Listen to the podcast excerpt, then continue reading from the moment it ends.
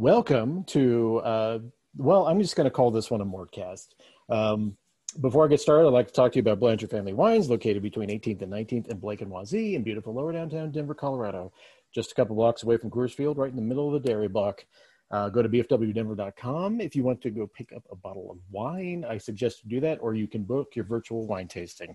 Um, I have got some uh, gifts, gift certificates coming up uh, to give away for those virtual wine tastings, which are extremely popular and you have no idea how insane that is. So I got some to give away on this podcast. I'll be letting you know about that soon.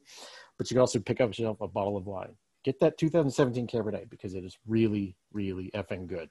Uh, but they also got Pinot. They got uh, they got you know whites, blends, reds, Syrahs, anything you can think of. Plus, uh, they got uh, partnerships with Western Slope Wineries, uh, Restoration Storm Cellars, and one in the Elk Mountains anything you really need. This is a local Colorado business that needs your support. Once again, you can do bfwdenver.com if you're like me and you can't really get out until you get vaccinated. So they got delivery, they got curbside pickup, and they got shipments. Um, once again, they're located between 18th and 19th and Blake and Wazee in beautiful lower downtown Denver, Colorado. Just a couple blocks away from Coors Field, right in the middle of the dairy block.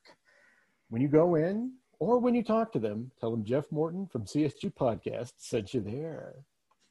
Dexter's truancy problem is way out of hand. The Baltimore County School Board have decided to expel Dexter from the entire public school system. Well, Mr. Kirk, I'm as upset as you to learn Dexter's truancy, but surely expulsion is not the answer. I'm afraid expulsion is the only answer. It is the opinion of the entire staff that Dexter is criminally insane. Sane, sane, sane.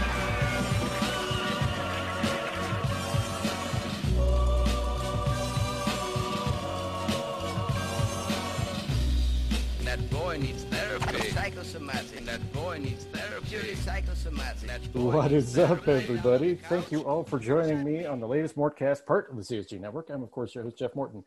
Okay, I got a, a return guest, um, our Bulwark cor- correspondent, um, a man with hair as equally long as mine. It is my friend Tim Miller. Hello, Tim. How are you doing? Jeff Morton, King of Thornton, good to be with you. We'll try to, you know, we got to keep it a little sharper this time. I got some feedback that the two and a half plus hour epic that we did last time was maybe you just a little much for people. They loved us.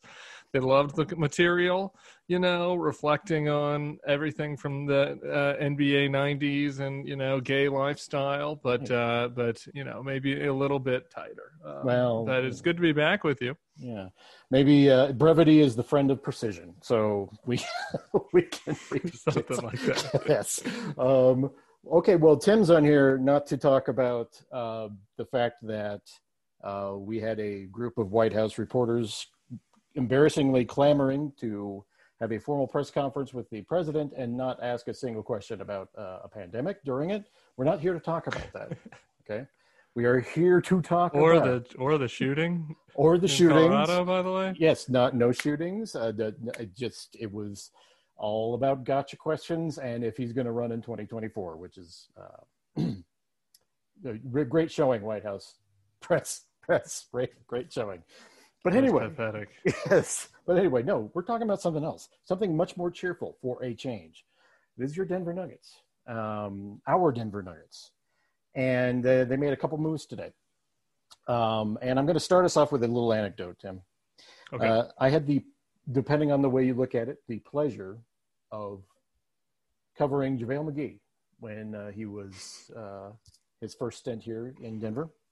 And I, I there's a lot of qu- uh, stories that I could tell, none of which I can tell on this podcast. Um, there are there are some that I can probably give you an idea of what it was like to to deal with JaVale when he was here that last time. Um, when Brian Shaw, his first in his like these are training camp practices. We're we're interviewing Brian Shaw, and uh, he hadn't yet. It it was like right before the beginning of the regular season. He hadn't yet set his starting lineup, but he dropped a bombshell in one of these pressers that J.J. Hickson was not going to start. It was going to be JaVale McGee. And this is the beginning of the 13 14 season. So Timmons and myself are like, oh shit, we better do something about this. So I set off searching for JaVale McGee. And uh, obviously, that we JaVale had gone to the locker room. We couldn't find him. And uh, I this is the, this is now this is the actually the third time that I attempted to interview JaVale in the time that he's been here, and I get I, I have one of the PR guys. They they go down, they find him, they they try to bring him up, and I'm standing there, and I'm standing there at the top of the up top of the stairs that goes down to their locker room, and I hear this. I just don't want to. And then I hear this door slam. it's, that's it. And the one of the PR guys comes up and he's like, "Yo, JaVale just didn't have time to to to, Right. to to have answer your questions." But that's not the moral of the story. The moral of the story was when uh, Timmons and myself go over to talk to JJ Hickson, and assuming that he had been informed that um, he was no, not going to be starting in the lineup. We were wrong because it was during our interview Oh, with him no. where we informed him that he was not going to be starting. Oh Uh, God. that's just to give you an idea of of, and that's a tame that's a tame JaVale McGee story. But uh, that that is that is to to lead us off into the fact that the first trade of the day, the Denver Nuggets traded two protected second round picks to the Cleveland Cavaliers to get JaVale McGee and Isaiah Hartenstein. Um, and the Hardy. Party. Uh, so Uh, what do well, what do you think? That gives me just that anecdote. I just want to say, big picture gives me so much joy because just thinking about the fact that it was, I mean, that wasn't that long ago. And, you know, the big story was whether it would be JJ Hickson or JaVale McGee in the starting lineup. Like, how lucky are we right now to have Jokic, you know, forever? Um, uh, how lucky are we to have Michael Malone uh, and not have, uh, you know, somebody like Brian Shaw who had a lot of other skills, but obviously that wasn't uh, one of them um, in, in, our, in our player uh, management. Um, I, you know, and my my big memory of JaVale obviously wasn't covering it, but I was a fan. Um, his first game is, I, I might have this right. You'll have to test my memory. His first game on, on the team is when he had that free throw, uh, like the putback jam off the free throw line. There's like a missed free throw, and then he jumps and I believe and, and kind of does a one-handed slam straight off the straight off the rebound. And I was like, okay, you know, we lost Nene. So I Mhm. was like, you know, Nene had been kind of like the Gary Harris of that time. Actually, had been there for a while, so we missed missed Nene, and uh, and I was like, okay, we might have something here. We might have something here. I, I, I think maybe my hopes got a little high there. Um, so my hopes for the new JaVale are very managed. Um, I was nervous this morning because we had we had this podcast planned, and I was like, if we if our only pickup is JaVale, might be kind of a dark pod today. Um, trying to you know make uh, shine that turd, um, but. Uh, I, I think you know he- he'll bring he'll bring good energy. I have a lot of fond feelings of him. I have especially fond feelings of him if he's only playing eight minutes rather than thirty minutes. And um, you know he has three titles, so that's good vibes you know um and uh and I- I've, I have a little bit of concerns about the rotation which we can get into in a bit but but big picture um it's it's nice to have you know the old goofball back I, I it made my day to get this information this morning because it reminded me that the Nuggets are still the Nuggets. That n- n- Not based on any sort of the merits of the trade, okay? Which actually, actually I think are good, right? Uh, if he's only playing 10 minutes, 10, 15 minutes a night, he's golden, right? And I completely am, am I'm on board with this. He will help the Denver Nuggets. Um, I just was like laughing. I I saw the trade and I started cackling hysterically because it is such a Nuggets thing. There's no way in my wildest fevered imagination that I ever believed that JaVale McGee would be back in a Nuggets uniform. And it just surprised the crap out of me. You know, if any of the Nuggets members of the organization are listening to this, it's not about the merits of the trade. It is just the fact that JaVale effing McGee is now back on the Denver Nuggets, something I never could have fathomed uh, like yesterday. it's it's ridiculous it's ridiculous tell me now uh, going back to kind of nuggets uh, nug life past before we get to all the good news. Did did they do you, so did they not know that he had asthma when they first traded for him um, and that he wouldn't handle the thin air? Was that something that the front office just kind of just kind of missed last time? Do you do you remember? Was there I, I was always curious of the backstory on that. No, it was well known. Um, in fact, uh, uh, every every uh, broadcast of the when the Nuggets played the Washington Wizards, uh, it was known very much that he had asthma because it's one of the main features. Uh, it was very, it was a big part coming into to that draft in 2008 uh, was that he had Right. he had that uh, he had asthma. You know, the interesting thing about it is when I look back on uh, JaVale McGee's first stint, that was that was Masai Ujiri trying to make a statement, and it was the biggest mistake of the Masai Ujiri era. Not necessarily him being traded for Nene, Nene, Nene's like era being done after ten years in Denver. Not not any of that, but it was bidding against himself to give JaVale a huge at the time contract just to lock him up when in reality no one else was really in the market for JaVale McGee. And he had one, if you remember, Tim, he had one game, game five against the Lakers, where he had that big second half and he completely dominated the Lakers in that game, in the second half of that game. It was his only good game of the, of the series, but that's the one. And boom, suddenly 44 million bucks. Yeah, I've blocked out that good game against the Lakers because I'm just still triggered by uh, the uh, Warriors series.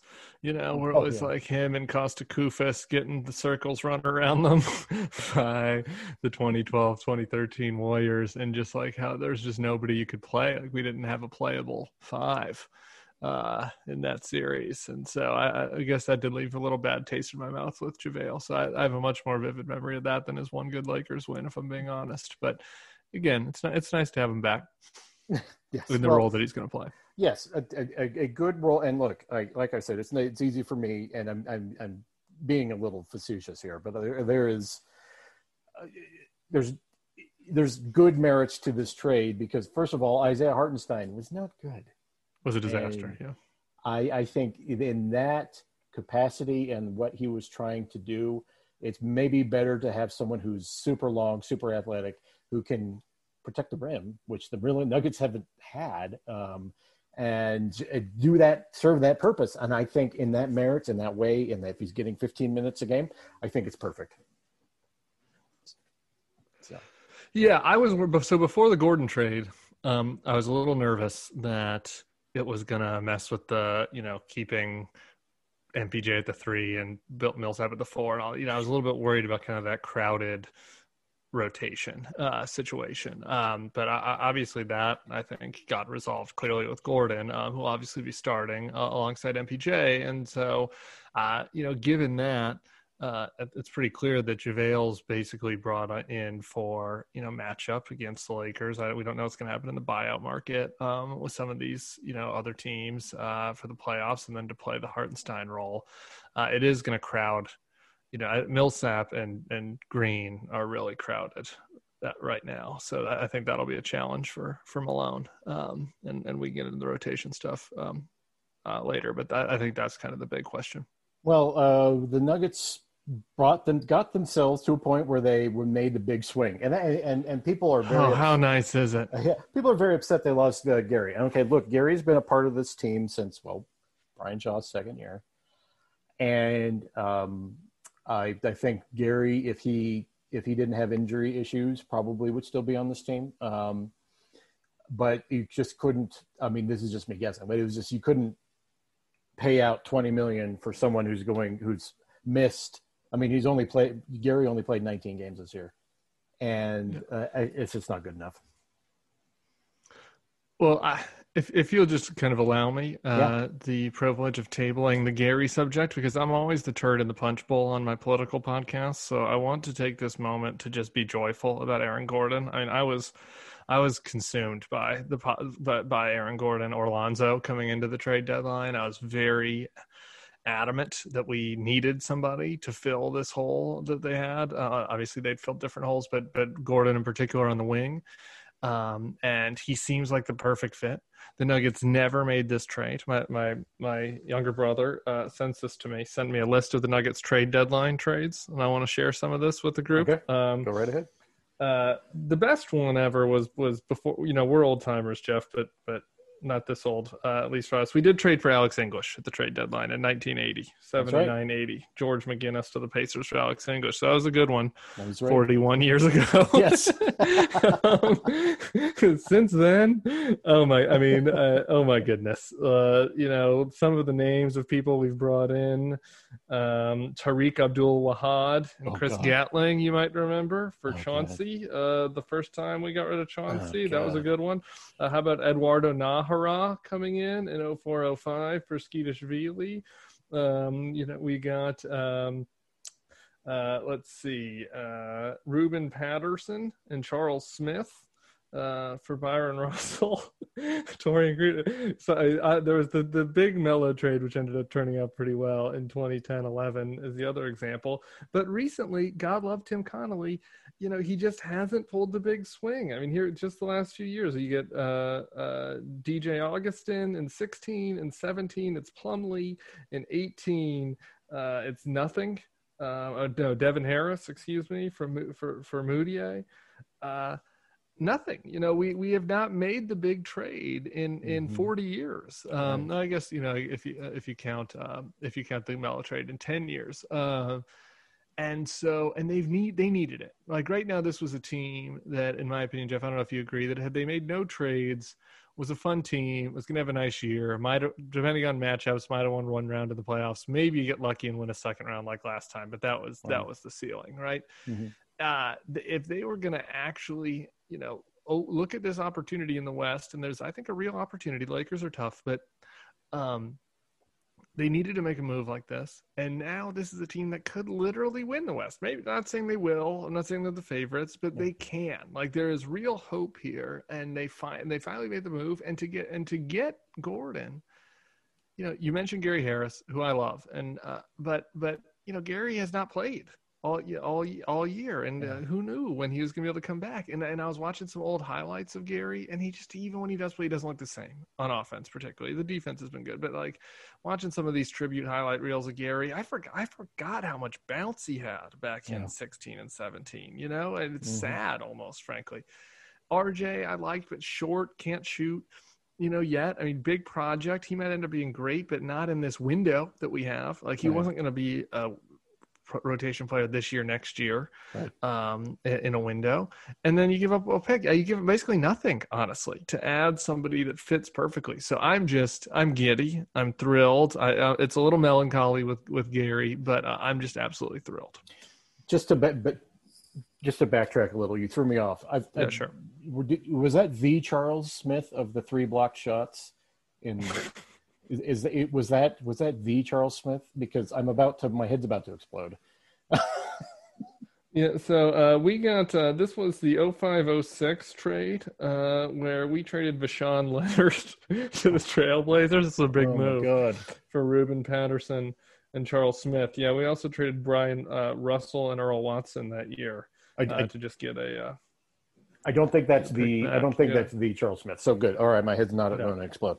Um, but as far as as Gordon goes, I mean, let's talk. Let's let's kind of go into to Gordon here because, um, if I'm going to describe a perfect situation for Aaron Gordon, it's Denver. Um, because yeah, I, I think people have gone too far down the rabbit hole of of saying comparing him to Jerami Grant. I don't I don't necessarily think it's this analogous. I think I think he's going to fill a role primarily because of Porter, uh, Mike Mike Porter Jr. So I think that part maybe plays a part in it, but Jerami Grant is is was is a completely different kind of player, uh, and Aaron Gordon defensively speaking, if he's locked in, is is really good and and can at least work within this construct.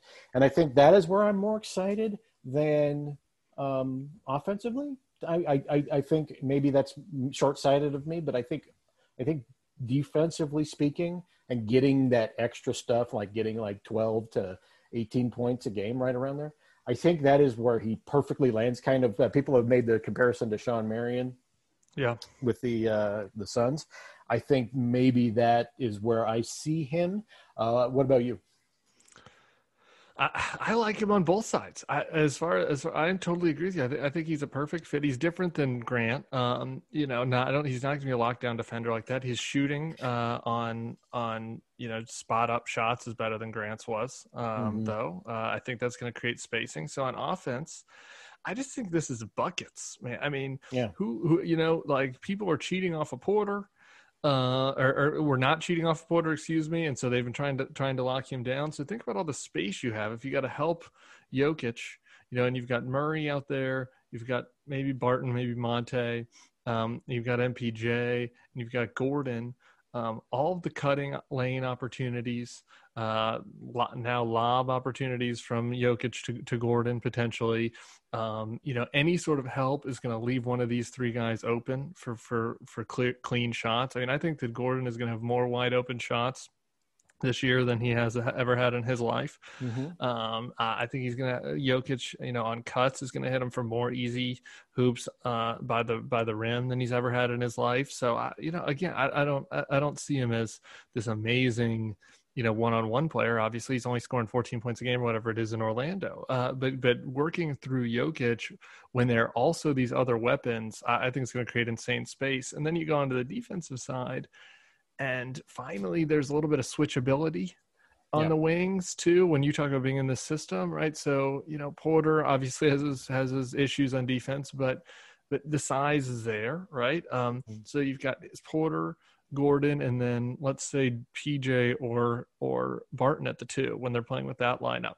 You know now you've got some length on the wing right. now where you know you can switch, you can help. I mean, just in the last few games we've gotten just slaughtered by Brandon Ingram and then and then Pascal Siakam, right? Right. Because we didn't have anybody to guard them. Well, now we have a natural person that can guard both Brandon Ingram and Pascal Siakam and Gordon, and with you know now you've got uh, either Porter or Dozier or or Barton as kind of a switchable person that you could switch onto them uh, right. instead of being the primary person. So I, I just think it works. I think it's a perfect fit on both ends. The other thing I like about him is he's a West guy. I don't, you know, people are, are tr- have PTSD about Jerami leaving, you know.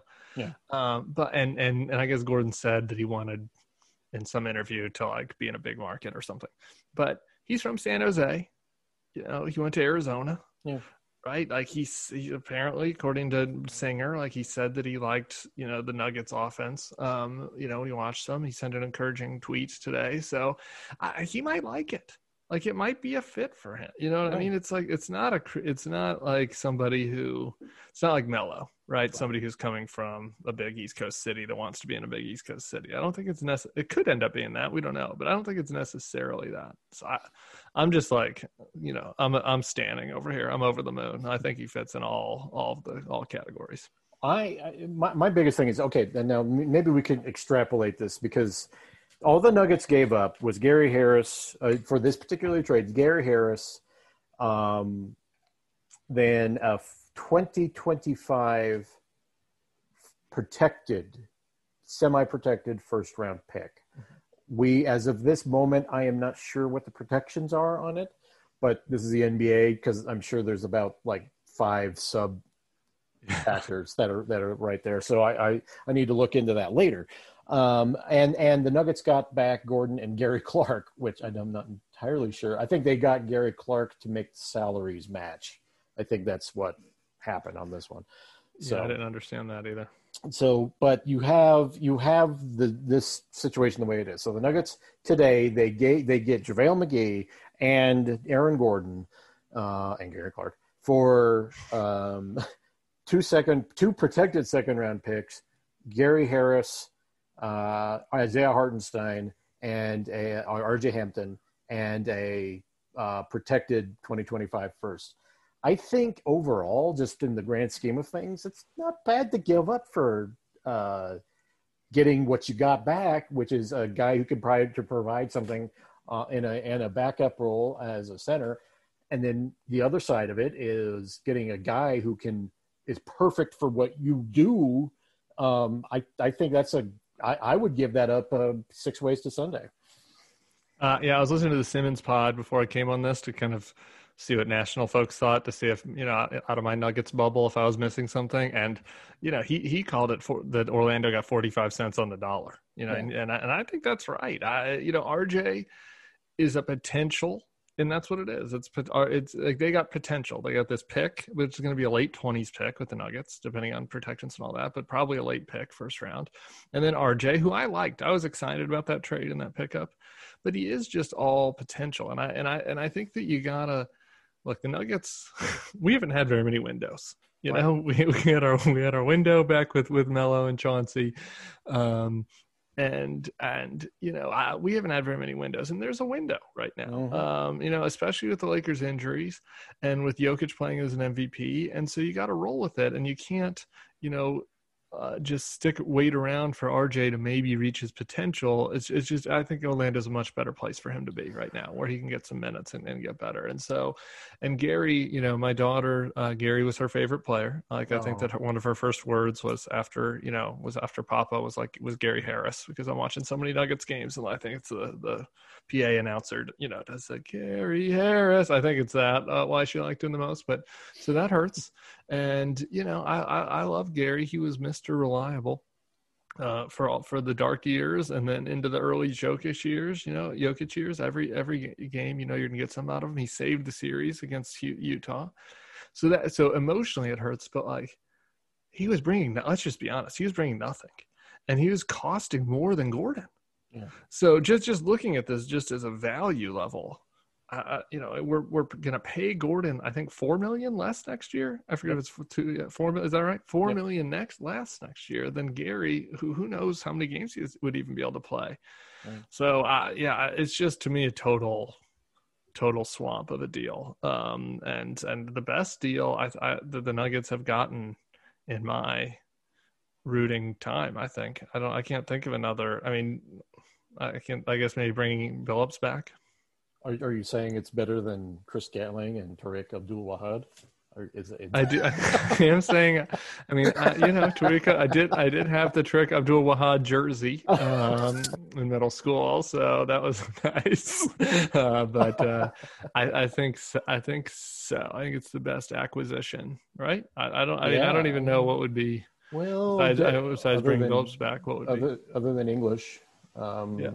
which is probably the the best one's probably English for uh, basically the corpse of George McGinnis, and I think that's probably probably peak um, because the Nuggets the Nuggets were always sellers in the '90s. So I, I you know, it, it re- really I mean. Uh, it's it's got to be better than sending Mark Jackson back to Indiana after he had been with your team for half a year.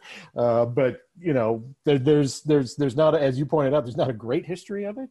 Um, so Yeah, I mean Iverson, you know, so there's the Iverson trade, which Uh, which was now, know, do you that was not that? at the deadline, I guess, right? yeah, I was gonna say, do you count that because that was like I think three games into the season. Do you count that as a? Uh, Yeah, that didn't that wasn't on the list I I, I had Yeah. because it wasn't a deadline thing. So I just I but I mean even putting aside the deadline, mhm. Uh, other kind of acquisitions that the Nuggets have had where they ended up on the better uh, the- on the better end of the deal. Um, there just aren't that many. No, no, and and and a lot of free agent signings, obviously. Uh, so this is you really got to go back with the trade. But hon- honestly, I'm chu- I, as the British would say, I'm chuffed. I, I think this is I'm a, chuffed too.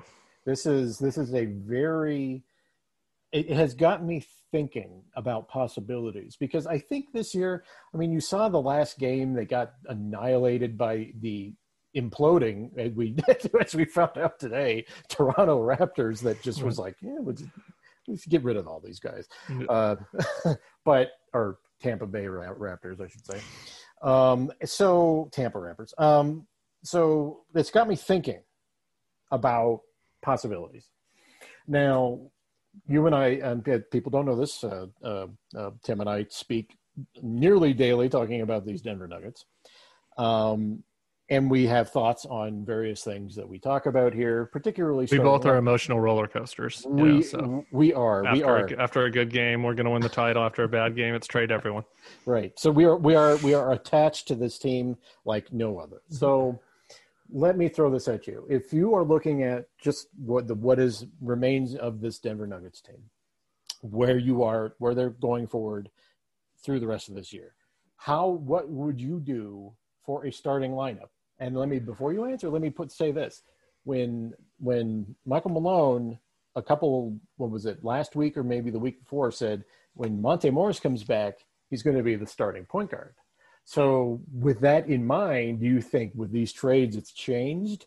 I mean, if you were if you were Coach Miller, what would you do with the starting lineup? DC has made life hard for Malone a lot over the last few years, just as far as giving him too many assets to work with, and that's still that's still true. Um, Malone's going to have a tough job over the next few weeks getting this figured out. Uh, my my gut says Morris, Murray, Gordon, Porter, um, and uh, Jokic obviously is is the starting five um, because then I think that gives you a second unit of of Facu and PJ and Barton and Green and then whatever maybe Millsap or JaVale mm-hmm. that that is a little more cohesive. Uh, I I hate the mini the mini lineup with with with Facu and Morris yeah. and so yeah. Uh, you know that's part of it's actually part of about the second unit why I like having Morris in the first and then that moves Jamal off ball. Um, that said, I, I don't hate Jamal Barton, Gordon, Porter, Jokic either. I, I, like I said earlier, I like the switchability on the wing. I think moving Barton to a two makes a lot of sense. I think it depends on the matchup. You know, against right. Portland, that matchup probably doesn't make sense. I think Barton's going to get, you know, leave it, get his jock left on the ground against you know Dame and CJ a few times. So that's probably not a good matchup if you're if you you know we draw Portland. But um, uh, I, the, the, one of those two uh, is it. But then I think the problem is, you know, Facu kind of gets squeezed out yeah. uh, a little bit in that second rotation. And, and I think either way you look at it, Millsap is getting squeezed. I, I don't know how you find any mil- minutes for Millsap, honestly, um, which is going to be really tough to do.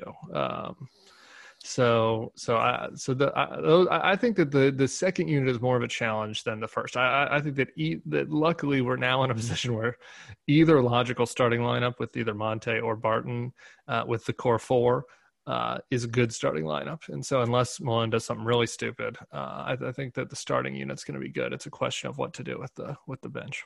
Well, I want to turn the core four into the Thrive Five. Okay, I want to. I, I, want. I want there to be a consistent starting lineup, and I. Okay, think, so who's that?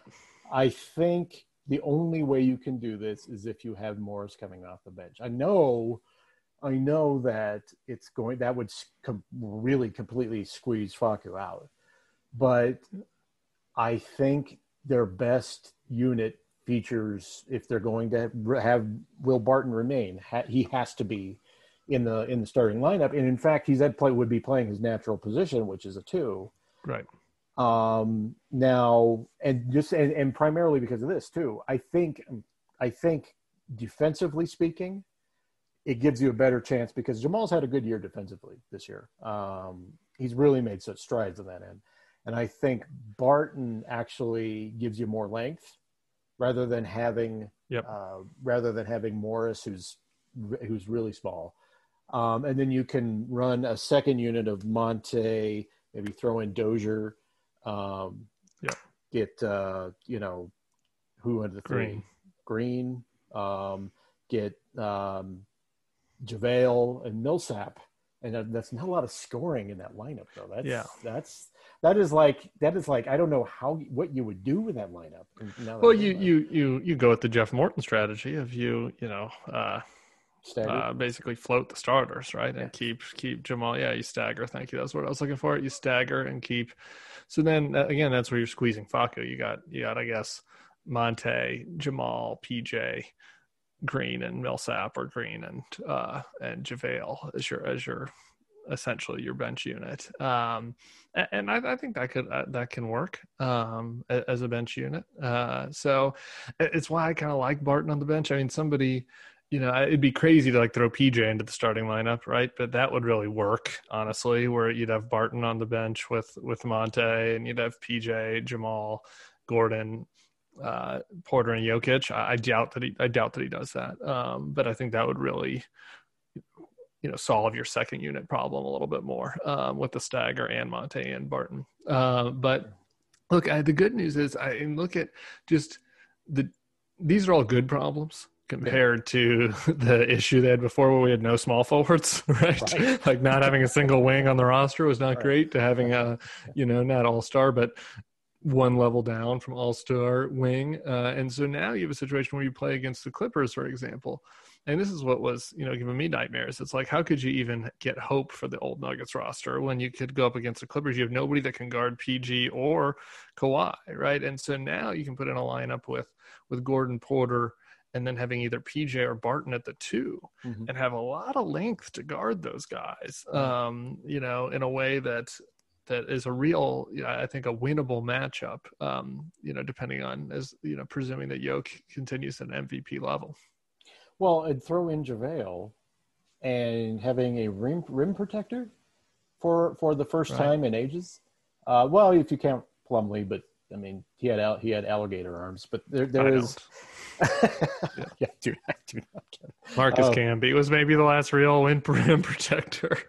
Yeah, well, other than JaVale, his uh, it's his, his first stint. I mean, that's that's probably his the last time. stint, Yeah. Um, I think, I think when you throw JaVale in there, then you start looking about how you can maximize a rim protector, and I think that is a complete change in philosophy. How do you uh, account, or like just for the Nuggets, how do you account for the fact that you have a, a center? Now, forget Hartenstein, who was a disaster when he was here, but you have a, a center who is just going to roll, right? He's all he's going to do is roll to the rim on offense, and uh, on defense, you just have to funnel every. Do the remember what the Nuggets used to do with Mutombo is like everything has to go to Mutombo, so you just funnel everything to him and and, th- and count on him intimidating. That's going to be an adjustment, uh, but I think it's a good adjustment. I, you know, I, I think the the process of this adjustment is going to be interesting because I think I, I expect for the first time, couple times we actually have people in the lineup, it's going to look a little jumbled until they get this shit figured out. But they, I think they will. Yeah, it's gonna be John. What's your take on the on how you know the Porter and Gordon three four situation is? I mean, like I, I presume Porter is basically functionally the four, um, and and Gordon is the three, but maybe interchangeable. Sometimes Gordon's in the dunker spot. I mean, I think that's going to take some time to work out. I think it will because Gordon likes to float on the perimeter and then drive and create by himself. And I think it's going to take a while to get him to the cutting part of this. Uh, the Nuggets run uh, an interesting offense where it's just obviously Jokic is the the full, the fulcrum, as they say, of the of the offense. Mhm. But uh, they do run what is an equivalent not the same, but it's an equivalent of the triangle. It's just done in a spread out fashion. So there's a ton of cutting, just a ton of cutting. And it is hard to train your brain, specifically if you're a guy like Aaron Gordon, to cut without the ball. And uh, that's uh, been hard for Michael Porter Jr. to learn uh, just in the process of this happening is that it's been hard. But the interesting thing about this is with, with Gordon out there, you have so much spacing that I don't think the regular rules will be able to apply to this thing. It's it's I don't think it's going you're not going to have Gordon constantly cutting to the hoop. I think you're going to have him as you said in the dunker role um, and have uh, Porter out to the corner because Gordon's a good passer. Get him out, get you know, get to the dunker spot. People collapse on Gordon, throw it out to Porter in the corner. You're going to have instant offense right now, and he's he's pretty much money from a, from the corner. Yeah. Yeah, and I'm just salving, just thinking about those little dip passes that Jokic does, where he fakes it to the outside and then dunks it to the guy, in the, or then dips it to the guy in the dunker spot. I mean, Gordon's just gonna have so many layups and dunks like that. Uh, I do think that him and Porter uh, will probably run into each other a few times uh, over the next few weeks on offense and de- defense, uh, not knowing who's supposed to be where, uh, but not exactly Porter's not exactly the highest uh you know offense defense iq man out there uh, as far as reading the floor is concerned so far. He's to, um so i think that there'll be a little bit of a learning curve but i, I just I, I think that he is just such a good counterfeit to Porter. Like they're mentioning Barnes. Barnes's name was out there. Right. I didn't really understand Barnes as much as a fit because I see him as kind of just like Porter. Yeah. again, right? I mean, they are very, yeah, yeah. I, you know, it's very much, you know, a lot of the shoot, you know, you're going to be shooting, you know, the pick and pop. Um, Gordon is so much more athletic, and he's he immediately becomes the best athlete on the team, right? Am I, am I, Well, am I forgetting anybody? I don't think so. I think he immediately becomes the best athlete on the team, and so he's so. just such a you know, they, him and Porter, despite being kind of the same build and the same position, have very different styles. And and so I think that once you know they've you know Jokic you know points somewhere to go for a few weeks, Well, um, I I think that I think that it's going to be a really nice fit. Well, it's going to be a process, and I I, And, I'm I look- think that better than Grant for me. Yeah. I don't know about you, but Yeah. I, I, I think it ended up kind of falling in our hands, right? I mean, trading out the minutes of Grant and TC and Plumlee basically from last year to this Right. year's rotation will be Green and Dozier and Gordon and maybe some JaVale. I mean, that's an up upgrade for me. I think I, I think so too. Um, um, we're simpatico with that because I think that I think the more that you think about this, um, where Grant was mentally and what he wanted um, wasn't going to work. Um, clearly, he wanted a, a bigger role. Obviously, there's probably thousands of other factors that caused him to leave, but he wanted primarily a, a bigger role. I think Gordon seemed to be at least heading into this this you know he's tweeting out the right things at least seemed to be open to the fact that he's not going to have the ball in his hands all the time and i think that part is uh essential and i think it'll be okay um i, th- I think it will now my question and, and i don't know if you've put any thought to this but my question right now is uh how are they going to be able to afford all these guys Yeah, I well, my question back to you after I answer that is what you think the Barton situation was because there was a lot of scuttlebutt today about Barton maybe being out the door too, which might have partly solved this. And you know now he'll have his own.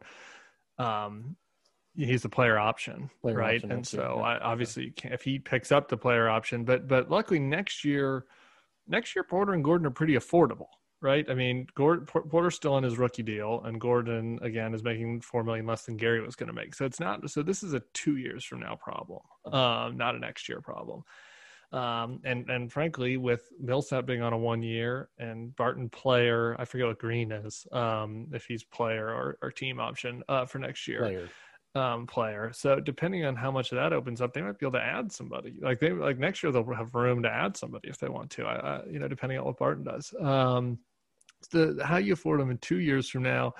Well, uh, Stan's gonna have to either go into the tax, uh, or you know you're gonna have a pretty young team or uh, Monte can stay he's on a cheap deal and then the the bench is going to be you know a lot of people young people and people on cheap deals and so your ability to do that depends on how good they are right honestly Sure. uh, you know and i think that if they if they go far in the next two years in the playoffs then maybe that makes Kroenke more willing to go into the tax maybe that makes players more willing to come here on the cheap deals and we can get the stupid benefits that the nets and the lakers and the heat always get with these Right. damn buyout deals and stuff players we never get right Right. um, if it doesn't work this year in the playoffs and next year into the trade deadline, I think you end up flipping Gordon again. Um, or, you know, probably, uh, you know, it'd probably be Gordon, but maybe MPJ, I guess, um, would get reflipped next year um, in order to make it worth work. I, I think those are kind of the two basically paths forward.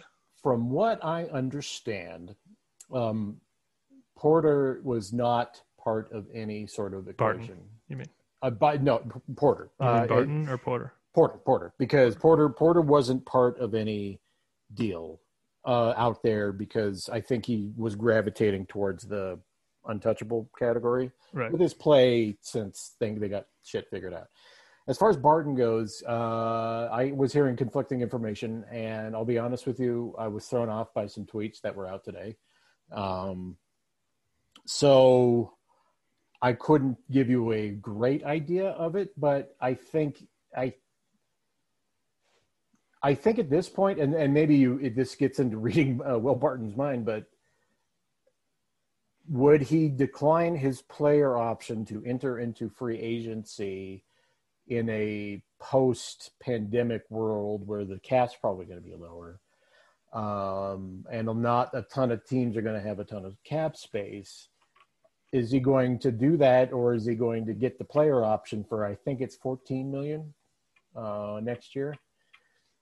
Get that 14 million, get it secure, and then worry about it the year after. And I think I think uh, if I'm uh, if, if I'm the Nuggets, this probably plays a factor if uh, I am trying attempting to deal someone, whether they are going to opt into their their last year of their deal particularly if they go to a place maybe they, they don't like. There's a lot of different factors there, and I, I just don't know because like there was a whole bunch of conflicting information, and I and I just with my just the way I operate um, on doing things like Twitter, those that shit comes back to haunt you later if you're wrong. So I'm like, yeah, I'm just not going to say anything. So I, I, have no idea. I don't. I mean, well, so I have two thoughts about Barton. One is a thought, and then a, a question for you. But I, I, I don't think it, so. I again, the math is a problem on the salary, not next year, but the following.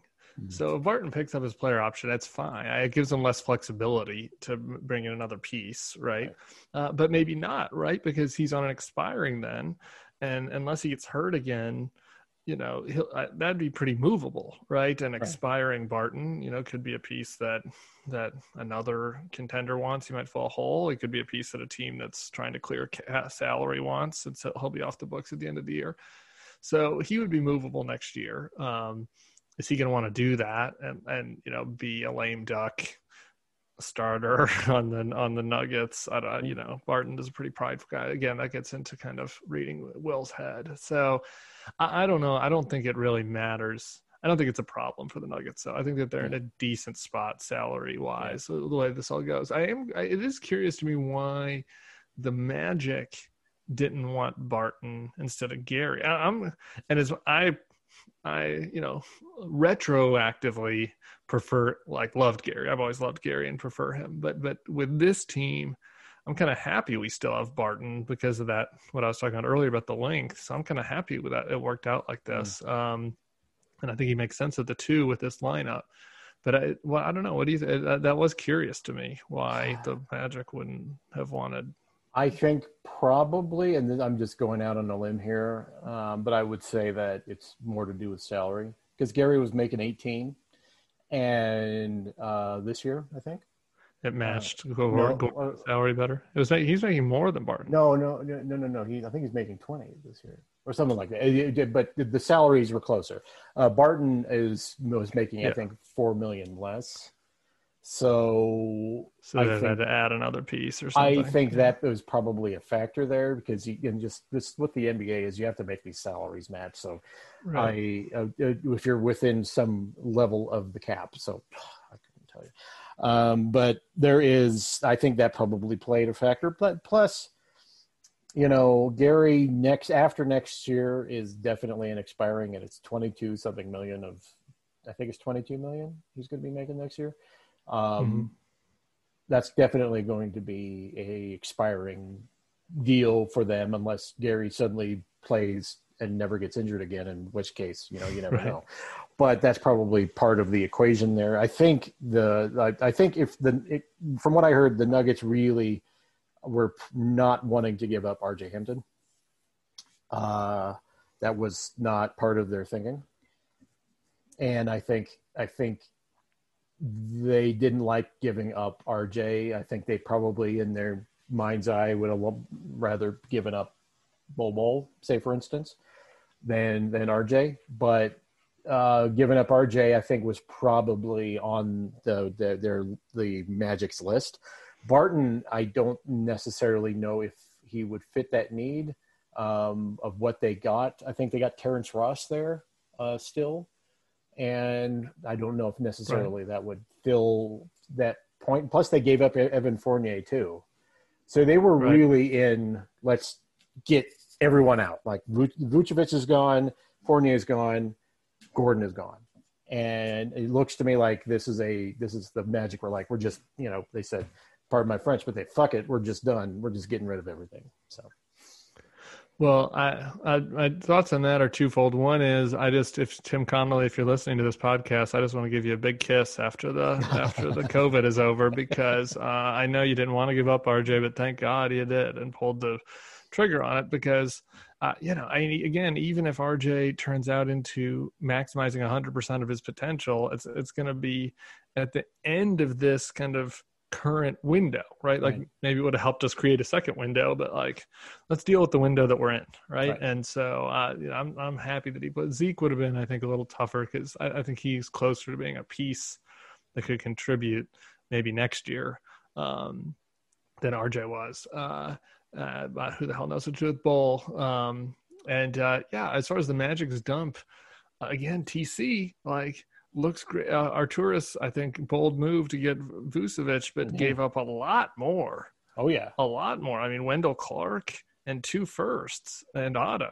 I mean, like he gave up real value for Vucevic, who's obviously better than Gordon, but that I, you know, I, he gave up, you know, a significant pieces, much, much, much bigger value than, than and Jabari. Parker, and Jabari Parker, who was bought out.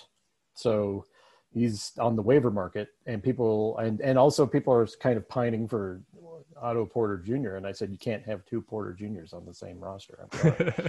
I would I wouldn't have mind I wouldn't have minded Otto, uh, but I think we're pretty crowded. Uh, we certainly don't need a we certainly don't need Jabari. We don't need like a seventh uh, power forward on the team. I think we're pretty pretty set at the four. Do you remember that draft, by the way, the the uh, Andrew Wiggins, Jabari Parker draft from 2014, and then uh, right after that it was Joel Embiid, and the whole big debate was who was it going to be, Andrew Wiggins or Jabari Parker, and Yeah.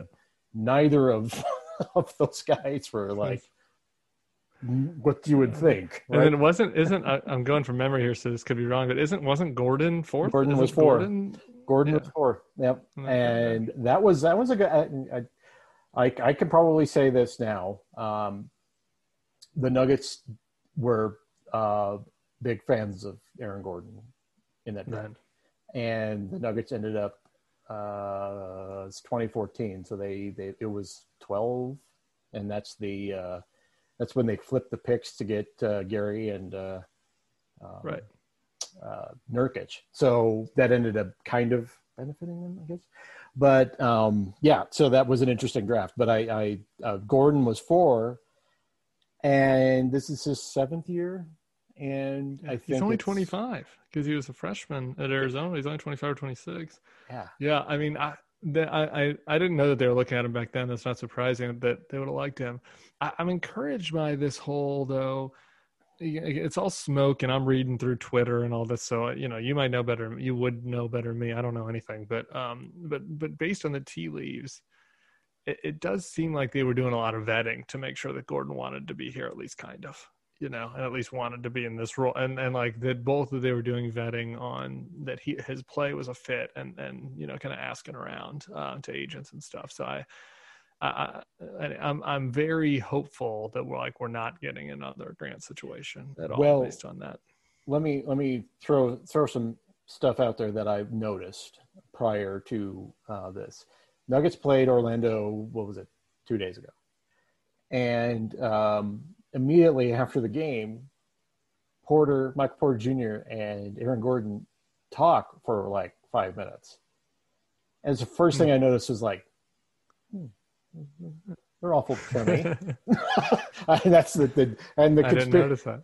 conspiracy theorist in my head's like "Hmm, wink wink nudge nudge kind of thing going on here Interesting.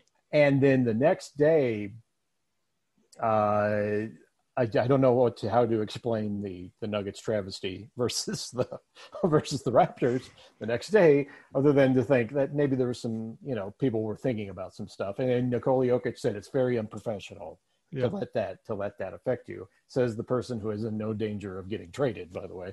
Um, but Oh, but also says the person, uh, you know, who like, you know, it looks like half the time he's like thinking about what kind of pizza he's gonna have after the game. You know, I mean, he's just like he's just super zen, right? So right. It would would never affect him. I don't think, even if he was on the trade market. But right, yeah, it was. I fun- it also was wasn't funny. sure about that comment. I feel like there might have been a a translation issue. I, I don't I don't know if he if Jokic appreciated the connota the un the connotation of like the word unprofessional Right. in English. Like I think Could he be. might have been saying it in a very just sort of like matter of fact way. Like we are we are professionals. Like you do, you do your job. I don't know. Anyway. No, it could be. No, I, that very well could be. And I, I, I think I don't think he meant any malice from it. I think it was just an interesting comment. Yeah. Um, and it, it, was it, leading up to it. I, I just was like, oh man, I just the vibes were very pro Gordon. And I don't know necessarily if the Nuggets would like, as you were pointing out, did scouting or anything like that. But all these teams kind of make sure, like, you're, you're going to be okay if you go to Denver. And I think teams like Denver have to do that sort of thing Right. if you're if you're in LA, fuck, they don't care. It's like, oh, I'm going to be in LA. Great weather all year. Great, you know, uh, you're going to love it. But if you're going to going to Denver, sorry, Nuggets fans, this is just reality. Uh, we we had we had a we had a blizzard where it snowed three feet last week. This is the this is the conversations that you have to have, and obviously, I'm sure that there's probably hints that are dropped that they're going to be okay. That's at least that's that's the my interpretation of what would happen.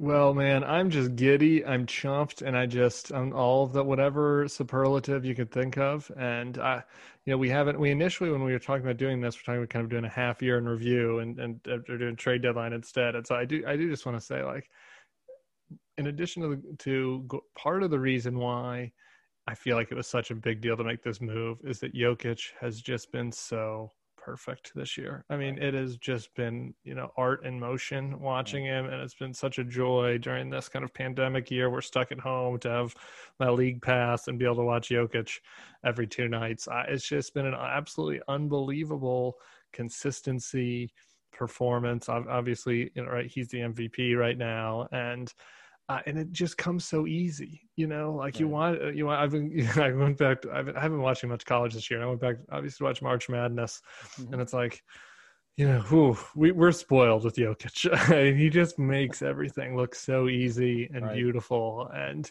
and so to it felt like it would be wasting that year because hopefully he'll be beautiful and perfect for us for another decade, right? I, but who knows, right? And so it felt like it would have been wasting that year to have him have you know Paul Millsap and and and Will Barton on the wing, uh, and not really be able to match up with the best teams in the Western Conference, um, given how great he's been. Well, my worry was the Lakers coming into this, and now Yeah. who knows with the Lakers? Uh, but they're missing both Davis and LeBron. Uh, yes, um, but you're you're in the Bay Area, so um, I, I, are, are the the Warriors going to be a factor later? Are the you know who who knows what's going to happen now because the Lakers injuries are just going to has thrown everything into chaos, and I think that probably if just if I'm if I'm guessing. I think that probably played into the Nuggets' thinking going into this. It's like Lakers falling down like this uh, with these injuries maybe has opened up a window we didn't think was there before. Right.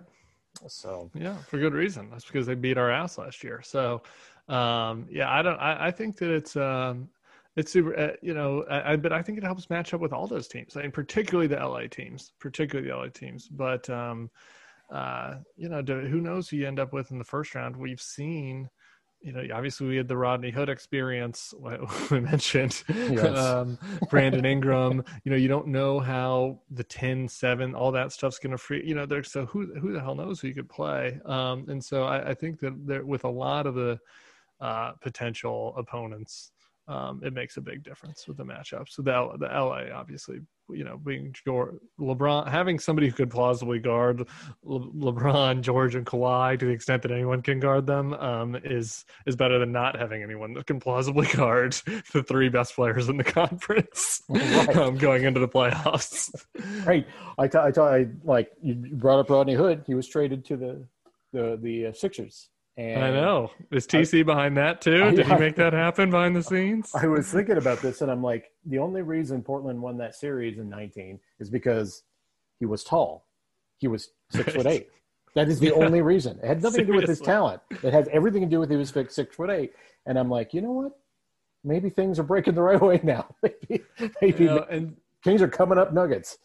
And so we've got it's sad because we do have the Pelicans, which is this big test, right? But I don't I don't know if they'll turn the the deal around for Gordon to play on tomorrow night, uh, or is it whenever there's whenever the Pelicans game is? They will not be available tomorrow night, so it's it's going to be a, so ske- not gonna ske- see it. skeleton crew tomorrow night. Basically. No, not Uh-huh. really. All they're missing is Hartenstein and and RJ Hampton. So yeah, Yeah, but we still won't have anybody who can guard Zion or uh, Brandon Ingram, which is kind of a you know a hole. it's to I, I, I hope it doesn't turn into another one of those uh, like the last game, which was well, though that was a thirty free throw to ten free throw game. So let's hope that it's not like that again. That's all I'm It was deserved. Uh, by the way, I, I understand those complaints. There's plenty of Jokic. Jokic should get should get whistled like Embiid and like the other stars. I get that, uh, but in that game, the reason why there was a 20 free throw disparity is because Zion was running downhill to the rim, and Brandon Ingram was running downhill to the rim, and we didn't have anybody to guard either of them, so they kept getting fouled at the rim, and while mm-hmm. and we were heaving up jump shots. So I, uh, I was ha- I'm always happy. Work the refs all you want, but that the the, the disparity in that game was because we, we didn't have anybody that could guard the wings. This is very So true. come save us, Aaron Gordon. Come make it all pretty and wonderful. exactly. Pretty and wonderful, like the two of us. Okay. Exactly. Um, all right. Well, thank you for joining me, Tim. Uh, I tried. I kept it to an hour. So everyone who was complaining from the Bulwark staff, this is this is a Uh, no, this is from my Nuggets. Uh, my Nuggets. I have a little Nuggets WhatsApp with uh, uh, my brother's high school friends and some other uh, Denver, various Denver people, and so Okay. I was excited for them. I was like, "I'm on with the King of Thornton. You got to listen to this." And like the feedback was basically, "Well, the first 45 minutes was okay, but I don't know that I've got time for the next hour 45." So if the listeners made it to the end of this and want to hear you know reflections ruminations on the 90s and what it's like to be a gay basketball fan you can Right. go find that one in the archive Yes, you can. Uh, and tell Charlie Sykes, by the way, that if I want to eat, like my philosophy on dogs is this: okay um, if I wanted to be in a codependent relationship, I wouldn't have broken up with my last boyfriend. So, I will. Uh, I, I'm on with Charlie in the morning. So if you want to hear my politics takes, check that out, and I will share that wisdom with him. yes, yes. But be sure and follow uh, Tim. Uh, give out your, uh, your your Twitter. Uh, Tim ODC. Even though I don't live in DC anymore, it's you know the brand now. So check it out. Uh, politics and nuggets only, Yes, exactly. and occasionally some gay stuff. Yes, and politics, nuggets, and gay stuff, and, and LSU during football season. So there you go. It's all. it's- It's, all good. It's the greatest Twitter account next to Steve Gorman. So, anyway, thank you all for joining us on the latest Mortcast, and I'll be back soon. Goodbye. See